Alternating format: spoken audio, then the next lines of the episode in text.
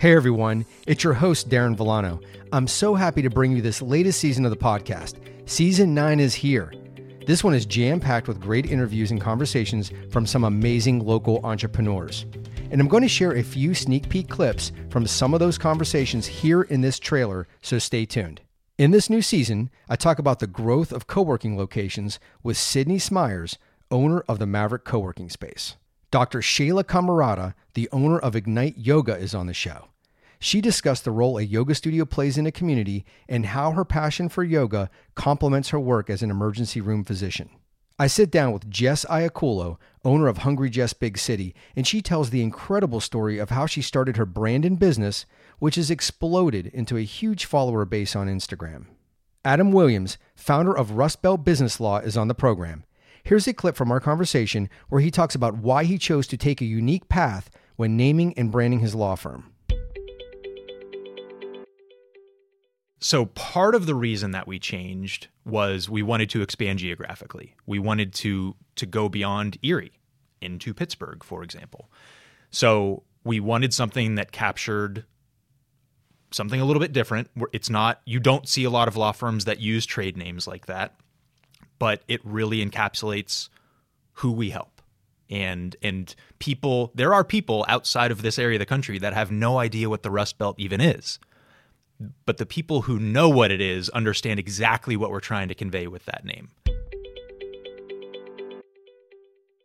I also had the honor of interviewing Patrick Coletti, author of the book Refounder and longtime president of Net Health, which is a leading health tech company serving 98% of the largest healthcare systems in the US. Patrick wasn't one of the original founders of Net Health, but he did refound the company, helping to reinvent it and saving it from the brink of bankruptcy over 20 years ago. Here's a clip from the episode where Patrick describes what it means to be a refounder. Yeah, so broadly, refounders are transformational leaders that take something broken and make it better.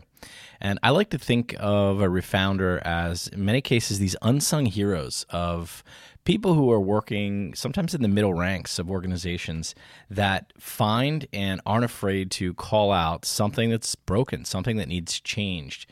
Um, they're not afraid to be what I describe as the rebels of ought, right? This thing is this way and it ought to be that way. And so, you know, part of the stimulus for writing the book was these people are all over the world and they deserve to have their stories told as well. You know, it's so easy for us to fascinate and focus on people like Elon Musk and these other founders of companies that are really glamorous and exciting. But the reality is, so much of the good that can be created in the world will be created by people changing things that already exist cities, institutions, and organizations. I also have incredible conversations with Jim Mahler, founder of Cadnetics, Jan Roseski, owner of On Par Now, Emily Bezak of Emily Bezak Writes, Elizabeth Leach, co founder of the Women's Collective Pittsburgh, Jordan Schultz, co owner of Lifeside Studios, and more. These interviews are an excellent way for us to get to know our local entrepreneurial community on a much deeper level. They're a chance to hear their stories and engage with them in their businesses. This is how we build a more vibrant small business community in Pittsburgh. Thanks for listening and for your support.